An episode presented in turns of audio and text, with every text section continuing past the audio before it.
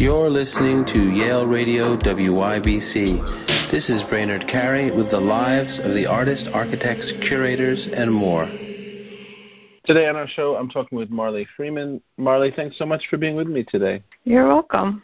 Marley, let's talk about your show. You're you're having a show up right now. It's it's we're talking on July 13th. The show is up um, till July 22nd at Karma on um, on Second Street in New York City. Uh, let's talk about this show because this is um this is a, a solo show. It's a big show, and um, there's a lot of beautiful work in there. So first, congratulations on the show. Thank you so much. So to begin um, with, why is this show? Perhaps how does it diverge from other shows? I'd like to get into the individual works. I really loved seeing this show, um, which I, which I did. Sure. So how, does this feel different from uh, previous shows of yours in terms of like general direction? If there, um, well, there's two rooms in one room. They're bigger than I've shown in a long time. I have mostly worked small for the last five years, so uh, they're still medium sized, but they're a lot bigger than I have been working. And what happens when you work bigger? Because right, the the they're in one room they're larger, in one room they're they're quite a bit smaller, um, as you're saying, which is more typical for you. How did it feel to go that much larger? Did it change the subject or?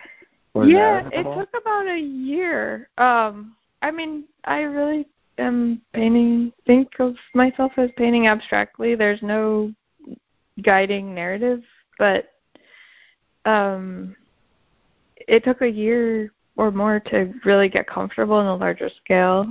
So it was more about a process of trying to figure out how to work larger and how because something to else happens when it's larger, right? Because I mean, there's there's a there's a smaller size enables the kind of viewer to to digest it in a certain way. As it gets larger, the the gestures even within the painting are are, are different, right? Different things are, are available to you as it gets larger as well as the yeah, which was sort of a surprise to me, even, which sounds weird, but I really like looking at small paintings. I feel like I have an easier time looking at them, so I was pretty committed to the small size, but I feel like these ones have really surprised me because they kind of keep.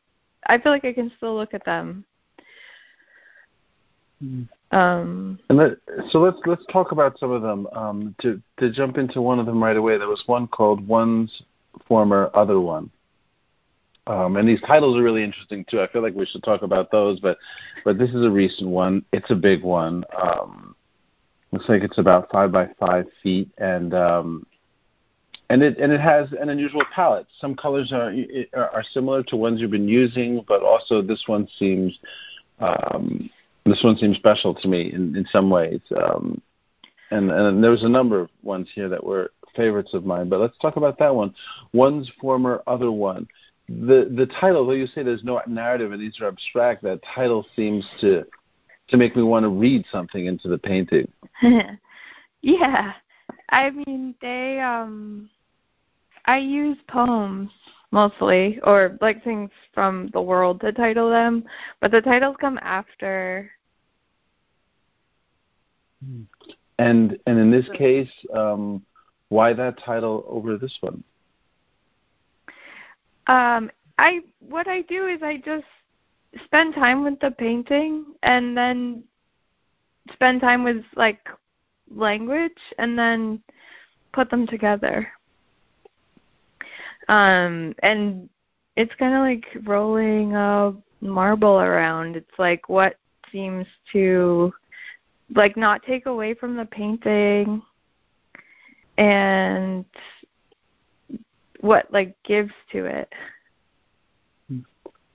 I like that, that and, and that that does make sense. Yeah, I mean, I mean, titles are, are tricky, right? I mean, you know, what takes what what it takes away or what it gives. A title can you know change how I'm looking at it. If you, if the title was something like "Looking Through the Bushes," of course, you know, then I'm trying to see that in there. And when it's when the title itself is somewhat abstract, like this one, one's former other one, it it's um it seems to open a lot of possibilities. It could be something exactly you're thinking, or I could apply my own ideas on there of whether that's about relationships exactly. or something else. Yeah. It's leading, so but it's not specific. Yeah, I like that. And so and so let's talk about this this one a little bit. Again, this is one's former other one. This is one of the bigger paintings in this show. Um, just in terms of the the process, even you're using oil and acrylic, right? Which is a little unusual. Usually, yeah. people are using one or the other. So tell me about that that process because that's that's in itself seems unusual and um, and produces its own sure. effect. I only painted in acrylic um, for until like three or four years ago, and I was making my own acrylic, so I became very comfortable with acrylic, and then basically um, somebody suggested I start using oil, and I tried it and really loved it because you can really like adjust color so quickly, which is much harder in uh, acrylic. So I just started. Well, basically, I'll start the painting with acrylic and kind of in the way that I used to, and then oil will go on top. Um, but I feel like they they augment each other very beautifully and easily.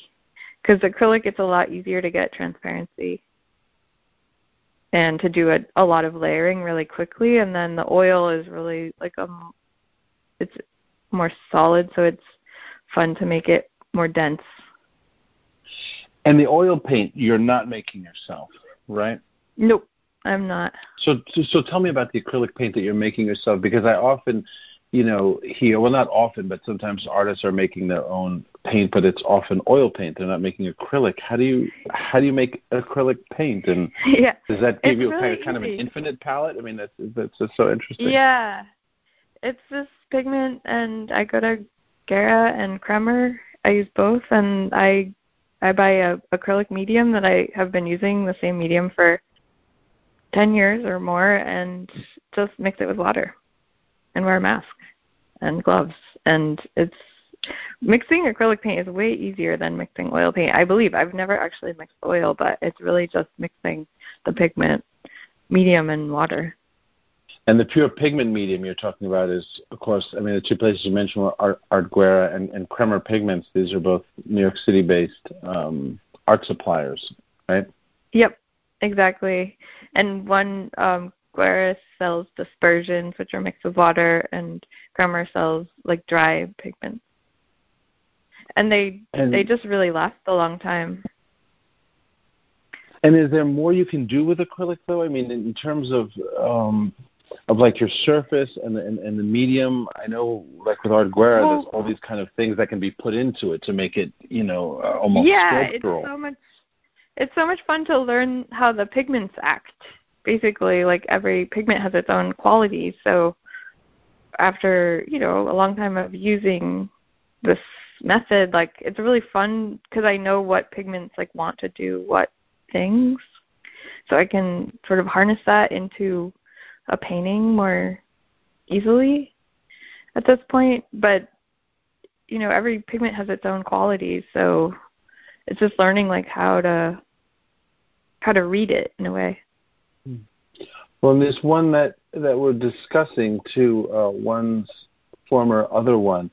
There's really interesting things happening there with the paint. You know, as as when I saw it, I was able to come up close to it and really look, which is what's great about exhibits actually being open to the public now. Um, but there's elements of it that that seem kind of brushy. There's transparency happening um, with different colors. It almost has has a feeling of watercolor in some places, with, yeah. with paints coming through it. It's not building up the way I typically think of oil paint as building up, and I don't know if this is an acrylic right. thing or not, but but there's but there's transparency there, and and the layers never get muddy. It's it, this is kind of this one in particular yep. is kind of a, a really wonderful dance of color, but also uh, again transparency. We're looking through layers, right?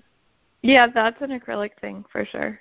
The acrylic really allows that because you can do a ton of layers really quickly, and they will all be show through.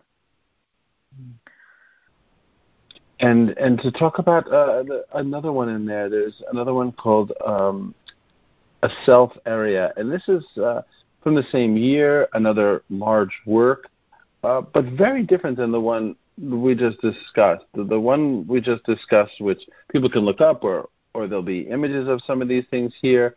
Um, but that one was seemed almost like like, like a forest, this kind of layer of, of many layers of all these different objects.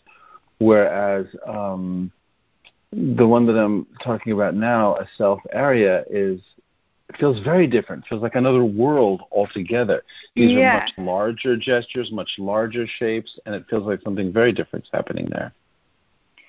Yep, that I mean I'm I'm really trying to make paintings different from each other that create more of a different energies or scenes. And in this one, so this, even though this, they're this, not narrative, right? They're speaking in different no, ways. So let's talk about that and speaking different ways because you know that in itself is abstract, right? Like paintings talk to each other or relate to one another, and they're relating to each other in this show. So a self area. Um, does that title relate also to how it's different? Because this one, I may be just reading into it, but feels a little a little warmer to me uh, somehow. Yeah, I mean this one.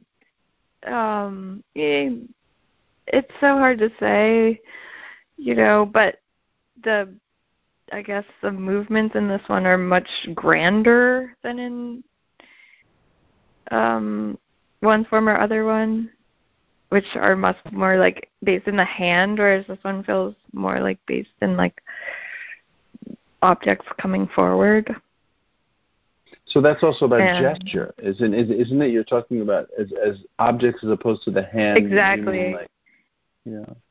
Well, there's more areas of like solid color. Right. Yeah. Um, that's not transparent. Right, of reds and, and, and other colors. And um, and a self area, can you tell me what that refers to, or you don't have to if you don't want to, because I know this this isn't revealed in my. Sure. I, I read in the press release for the show. Alice, I believe it's from an Alice Notley poem. Um, I just really love the language. It's like, um, you know, it just says a lot without saying much. And and let's look at another one. This is um, a little bit smaller, but it's called "Turned Around in Deep Water."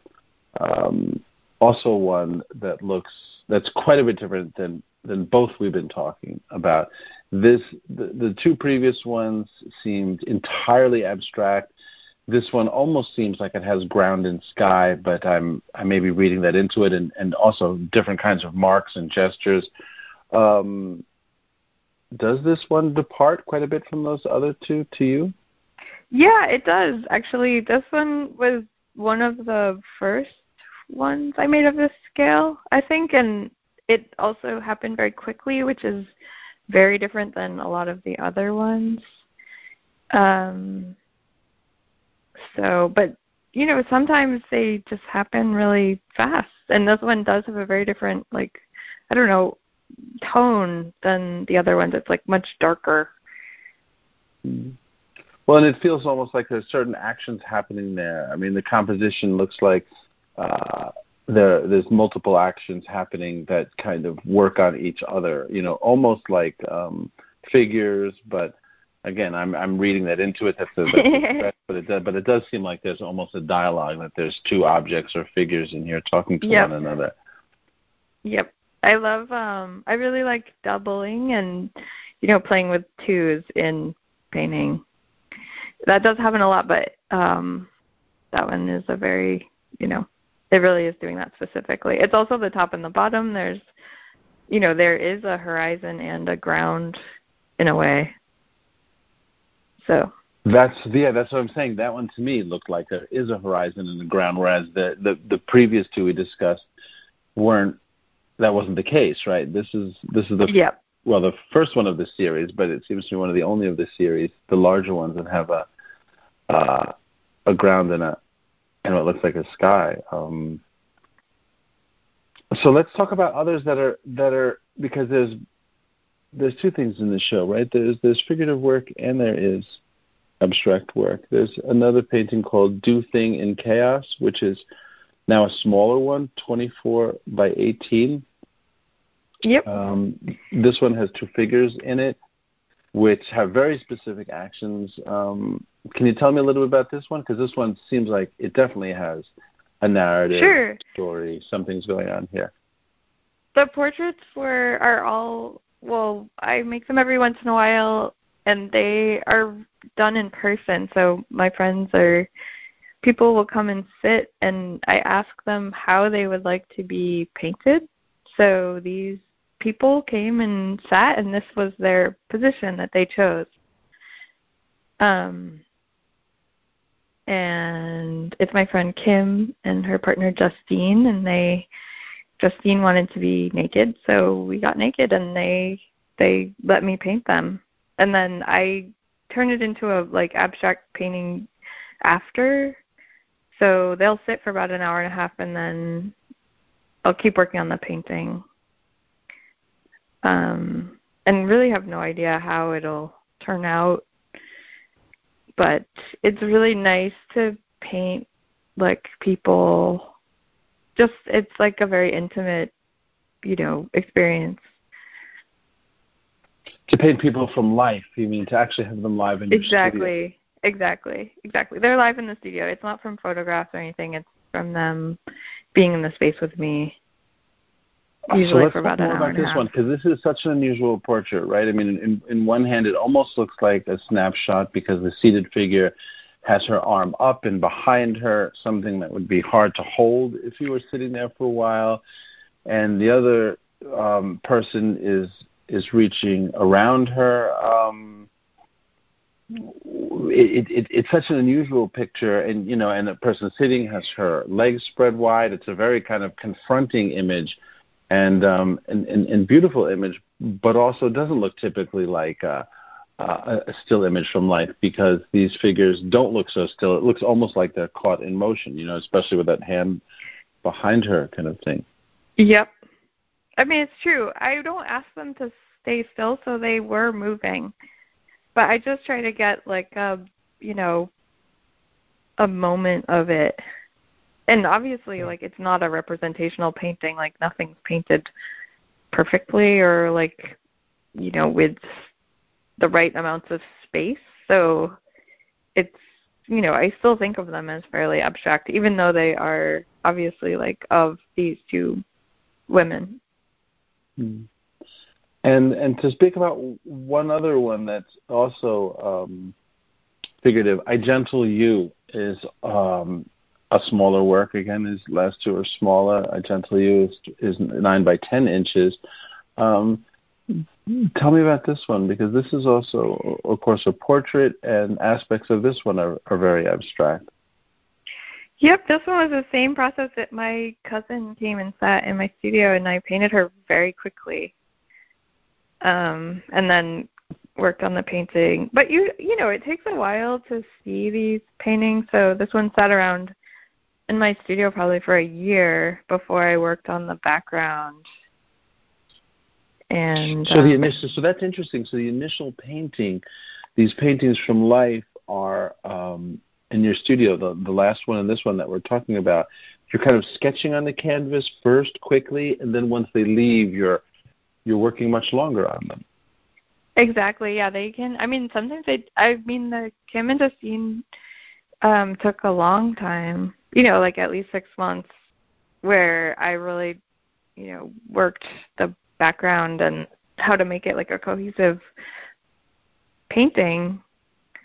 Um, because I don't know, they have to feel like they can exist in abstract language as well as the portrait for me, for them to feel like I would want to show them. So they take they do take a while. Well, that's to a, understand that's a, like I, to understand what. Go on, yeah. Like whatever language, I don't know. It's like trying to understand each painting is like its own ecosystem in a way. So it's like if I put the face or the figure in, it takes me a long time to like figure out what the other language wants to be or what I want it to be. It's and and the other slow. language is, is abstraction, color, form. exactly, yeah, exactly. Hmm.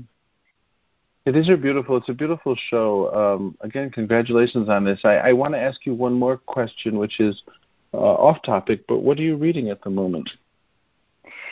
Sure. I just got this book, The Labyrinth of Solitude, which I started last night, and I'm really excited about it. It's like Octavio Paz. It's about Mexico. Mm. Yeah, that's a beautiful book. Wow, that's that's so cool. Um, I, Marley, I want to thank you for talking with me today, and again, congratulate you on your show.